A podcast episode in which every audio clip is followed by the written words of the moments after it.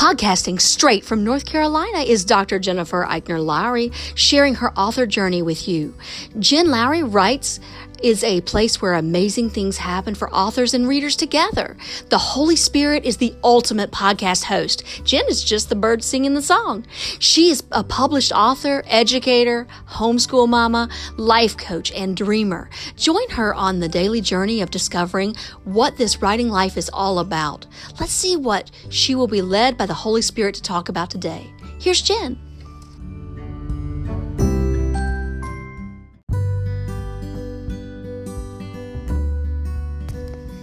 Thanks for supporting my Jen Lowry Writes podcast. My purpose is to inspire and encourage others to chase after their writing goals with faith and courage. By hitting the support this podcast button and with your monthly contribution of 99 cents, $4.99, or $9.99, you are helping me chase after mine.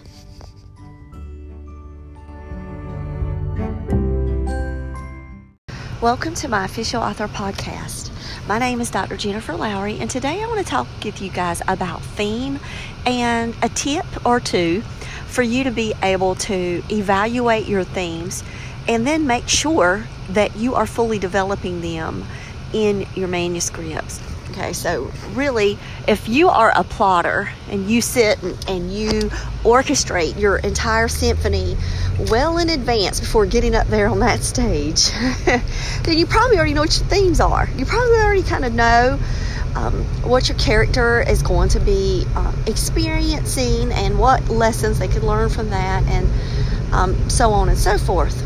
However, if you're a pantser like me and you're sitting here just typing away on a blank screen and you are just as surprised as everybody else as the reader, it's almost like you're reading it for the first time, then you may need to do this tactic after you write the entire manuscript so that way you don't get kind of caught up in it and it slow you down. So, first, you know that themes are messages um, that the reader can take away and learn from that. Um, that whole internal uh, message system that you might not have to blaringly say, like um, when we were in elementary school at the very end of books, sometimes, you know, you would be reading a book and it would be don't talk to strangers. And that was the whole intent of that that story with the little red riding hood or don't stray off the path and it would kind of say it out loud. Where with us, Okay, we've got a bit, little bit more discreet here in what we're working with. However, we need to be able to make a list at the very end. Don't talk to strangers. Don't stray off the path. Like, we need to have this list developed.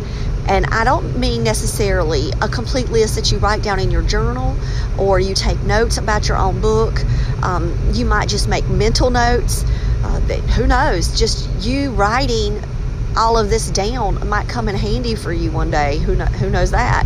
Um, and so, if you need to write it down, make a list of your themes. And when I say S themes, you're going to have multiple themes. And then you need to go back in with your edit with your themes in mind or beside you. And so here's a tactic that you could do, a little technique that you can do. Let's say you write down your themes. Okay, so I'm kind of leaning forward us needing to write down our themes here. Um, and this is something I haven't done yet, but this is something I need to do, and I can definitely do this um, going further because I just woke up with this idea. So, you have your manuscript, it's completed. You're going in now, going to go in and do an edit and you're going to be looking for themes. You're going to be looking for character development. You're going to be looking for traits. Are they consistent? Are your characters consistent? Because when you're writing a longer manuscript, sometimes that can just be an issue character consistency. And we can talk about that later too. Um, I need to do a whole nother episode on that one with some lessons learned about character consistencies. But let's say you write you write your themes down of what you think they are. You might not even know. And and sometimes it's like I had an author ask me t- one time, "Well, how do I know what they are?" And my whole, you know, response was, "Well, first, you've got to see what lessons are in there.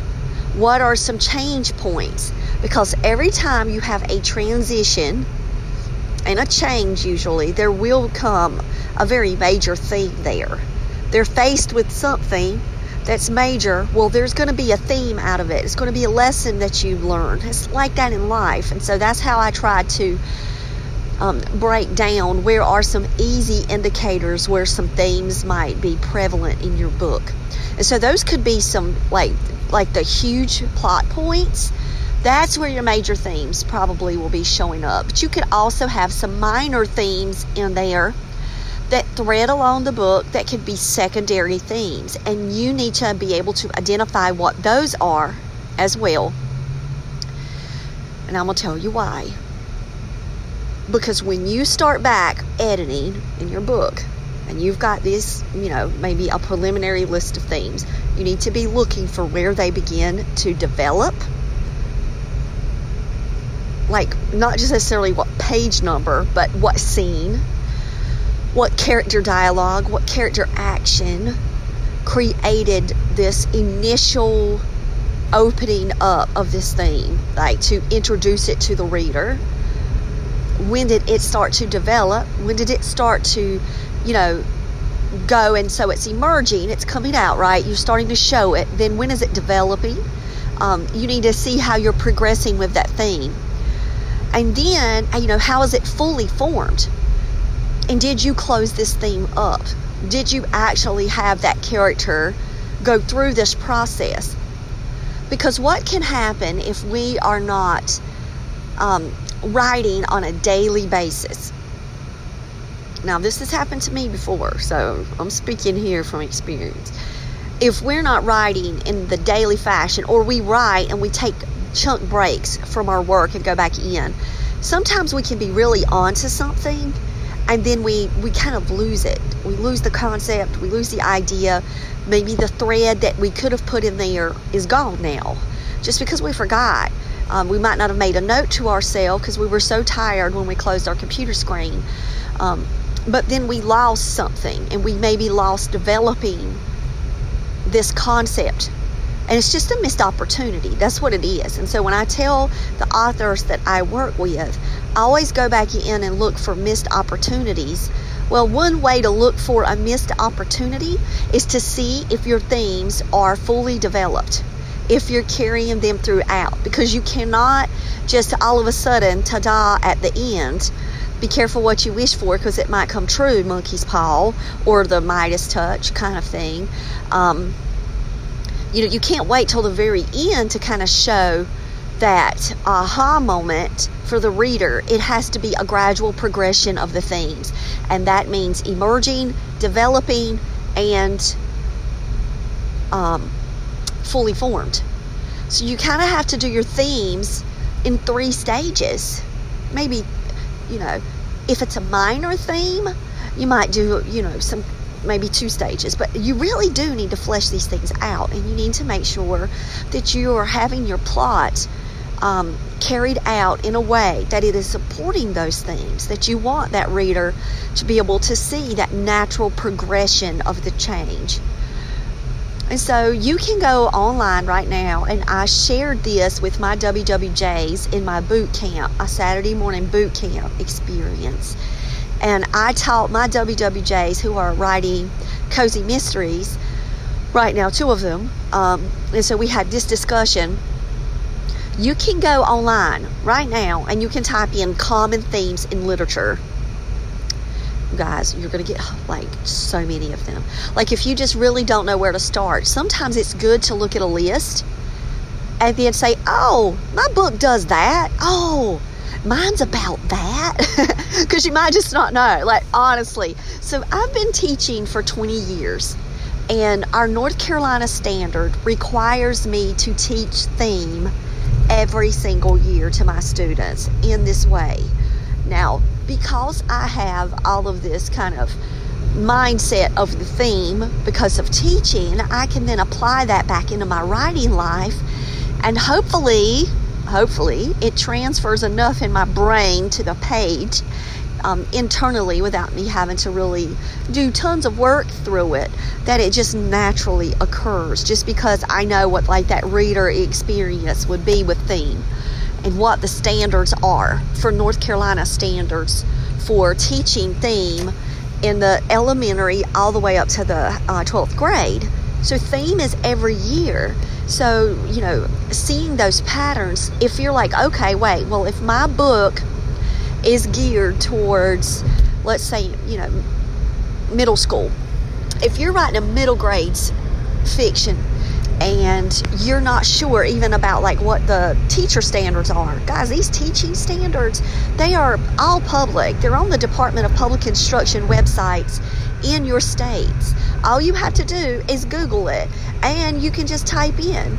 You know if you want to look at north carolina north carolina english standards and you're going to find them. You'll find the list of them and then you're going to see theme or central idea and you're going to be able to see what is needed by the time they get to that middle grades. What are they able to be able to identify in these themes? And then you're going to want your work to kind of reflect that.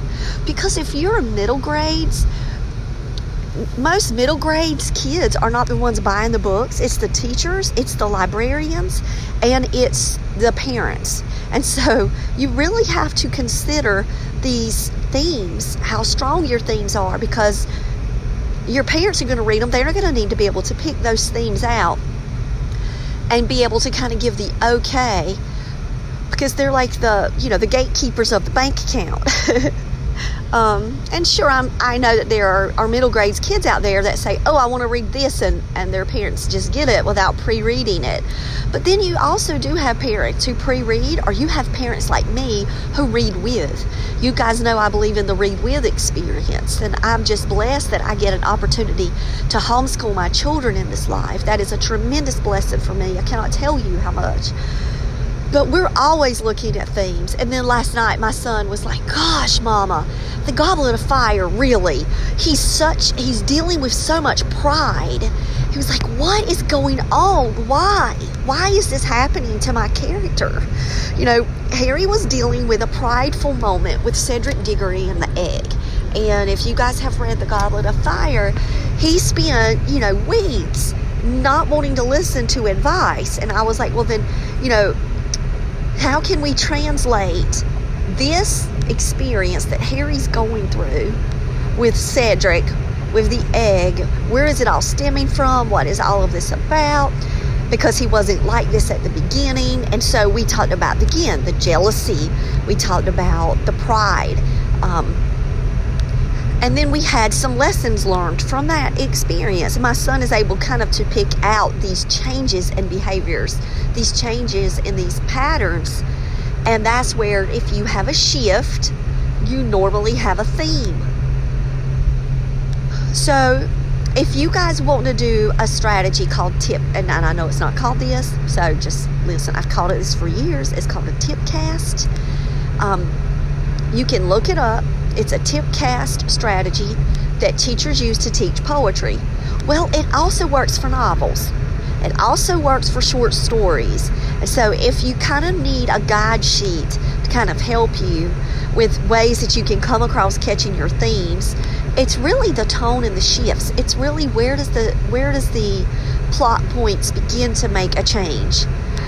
Um, I'm doing pre-calculus right now, and I love the visualization of what we're doing. We're doing um, functions right now on a graph, and the teacher on StudyPug was moving his hand in this all this really cool way, and it was reminding me of the plot point. And I'm sitting here, you know, doing pre-calculus with Solomon, and I kept saying, yep, there's a switch, there's a change, there's a change. This is what it looks like when we're writing our novels. And it, and it just made sense to me, and, and I could do the problems. and it's like, I probably could not have done this last year. But all of those plot points um, that do these changes and these transitions, um, if you don't have like some kind of little nugget in there whether it's a character change, whether it's a situation that could yield for um, some further fleshing out, then there's you an opportunity that you could do that um, on your plot, on your plot diagram. And I'm talking about something that, that we've all learned since we were in third grade. Um, I call it kind of looks like the witch's hat um, to my kids because sometimes when I say plot diagram, even my ninth graders go, huh, what? And then I start drawing it out in the air and I start talking about the rising action and the conflict, and they're going, "Oh, oh, I know that, I know that." um, and so I'm like, "Look, just think of it as the witch's hat." You know, I'm always trying to find um, symbols that they can kind of draw in their head and connect it to picture cues because they'll remember it more. So I kind of got off the topic of theme. Now I'm talking about plot diagram. But you guys know how important it is for you to be able to go back into editing and trying to see where you might have some holes. Well, the themes are huge, guys. I mean, that's why we're writing to begin with, right? We're writing to for sure for entertainment. We're writing for escape. We're writing for um, world building and and all of this. But we're also writing for our readers to be able to take away something, something from this character. What are you letting them take away? Um, what are you building for your readers? And how are you building it? And are you showing how it's, you know, initially being addressed and then how does it change and fully develop and grow? And so those are questions that you can ask yourself whether you're doing your plots um, outlines at the very beginning. You can say, okay, these are kind of the themes that I want readers to take away. Or if you just wait till the very end and you say, oh, this is what you know they could learn, and then you take and look at these lists because the lists are widely available. You just type in common themes in literature, so that's your trick. Uh, pull up all of these, look at multiple websites, just go to the list, go straight to these lists, start, you know, zooming down, make you a list, yourself, whether it's a mental note, I would prefer it if you wrote it down because what you could do after you write it down, you could go back in when you're editing and you can do tally marks. Oh, I worked that one. Or you could put little, you know, sentence fragments. You could just say things like um, how you started to address that theme so you can remember to see if you are fully developing it. Um, that can be something interesting that you could do while you're editing um, you could see if you've got it throughout or did you have a missed opportunity somewhere because of maybe chunking your time or just forgetting that key aspect. Um, there were a few times when I did a book study with an author that I found there were quite a few different experiences in the book and it, and it was just kind of a little disjointed. And then we were like, why was it there? We honestly were questioning a book that won a Newbery. And, and it just felt so out of place.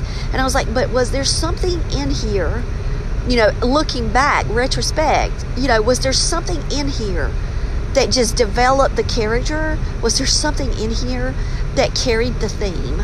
And so, and was it necessary? That's the end question. Was it really necessary in the book, or did it take me out of the flow? Um, I mean, honestly, it took me out of the book. It took me away. And, and I did not ever um, do a book review on this book, and I didn't do anything online, you know, and I didn't give it any ratings or anything. But, but it was like, here I was in this book, and then everything kind of would then switch. And I'm like, okay, well, a switch is a, you know, a lesson learned. Then I realized, well, no, these are just kind of like random short pieces somehow. I, um, and it wasn't just me it was the other people in my writing group that um, we were doing the book study and it was like nah nah. And so maybe there were some themes in there maybe i was just a tired reader. Um, maybe there was a character development piece in there that was needed to carry that character forward for someone um, a younger reader. Or maybe it was just in there for pure entertainment and it had nothing to do with anything except telling a really cool piece um, of the story um, just to give you like an extra short. So, whatever the purpose of it was, it was sitting right smack in the middle of the book.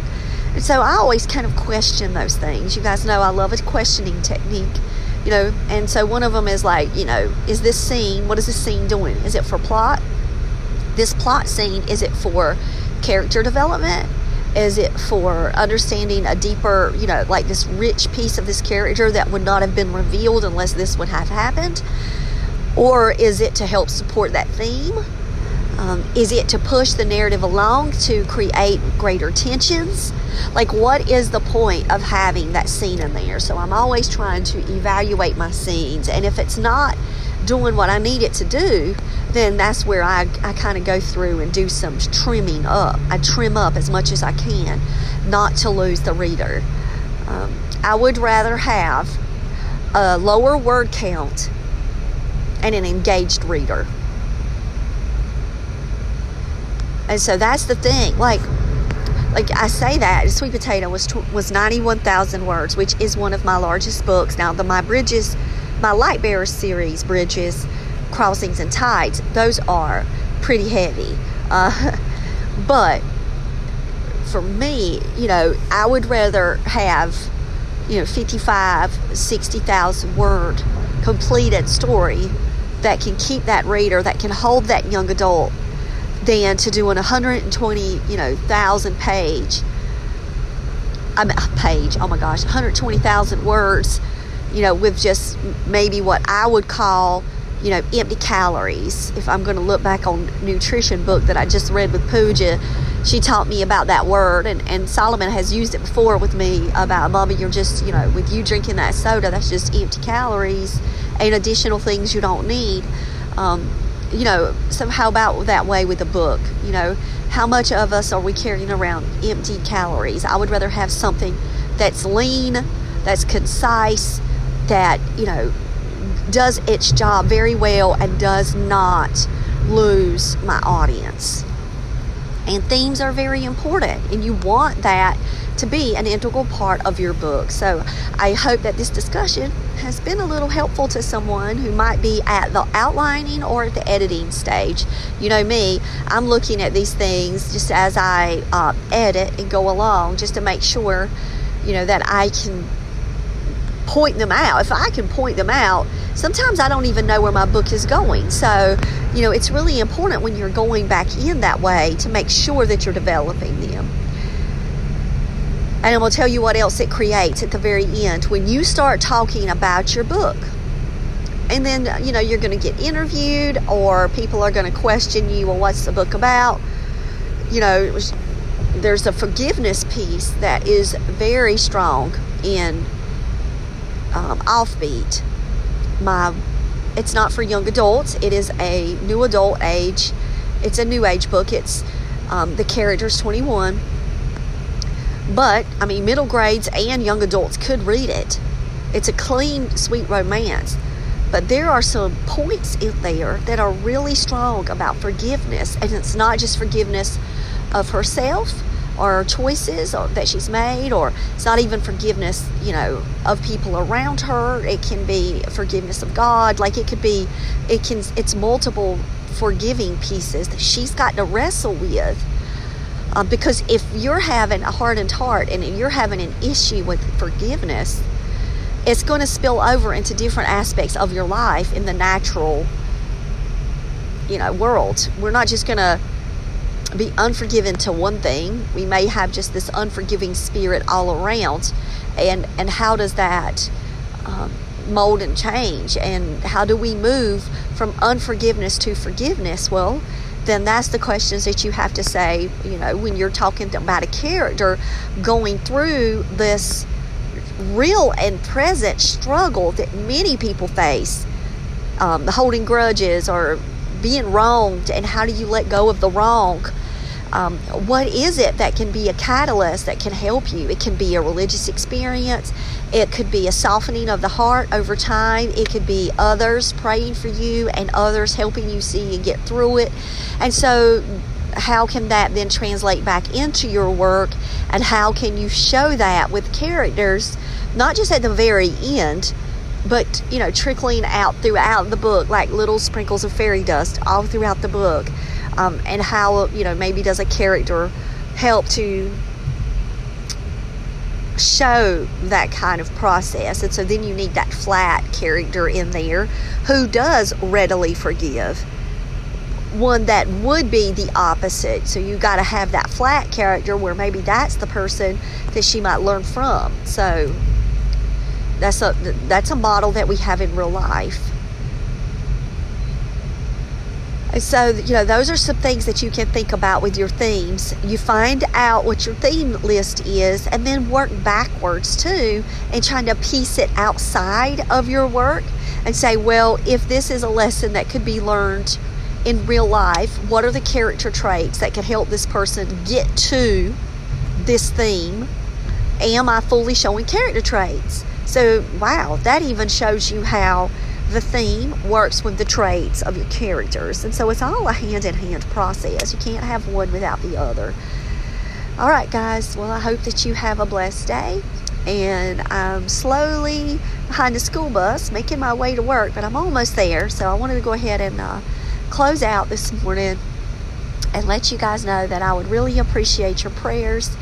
Um, we have um, snow in our forecast this week and if we do get snow in North Carolina, um, that's a potential for a snow day, which is wonderful for me as a writer because that gives me an opportunity to kind of slow down in the middle of a work week and get an extra day.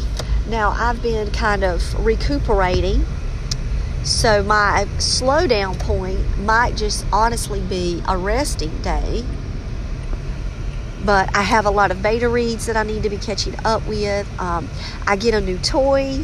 Um, I'm going to talk all about that. I get a new author tool uh, to help me with my illustrations. And um, I'm going to do a review on all of that. So that is coming. And I'm going to learn a new skill in 2020 so just continue to pray for me as I'm going after this author life and always trying my best to discover new things and pray that the Holy Spirit gives me the wisdom um, and the strength to be able to handle everything that comes at me. So continue to pray for me too. But um, I hope that you guys have a blessed one. Okay, bye.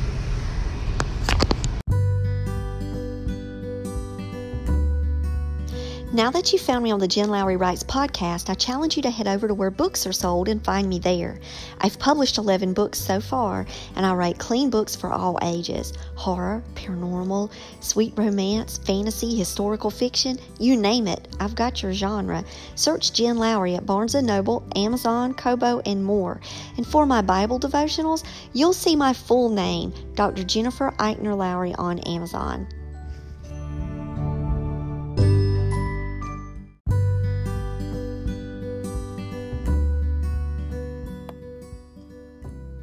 So I challenge you today to go out there and write something inspiring and share it with the world. Thanks for joining me on Jen Lowry Writes. You guys have a blessed day.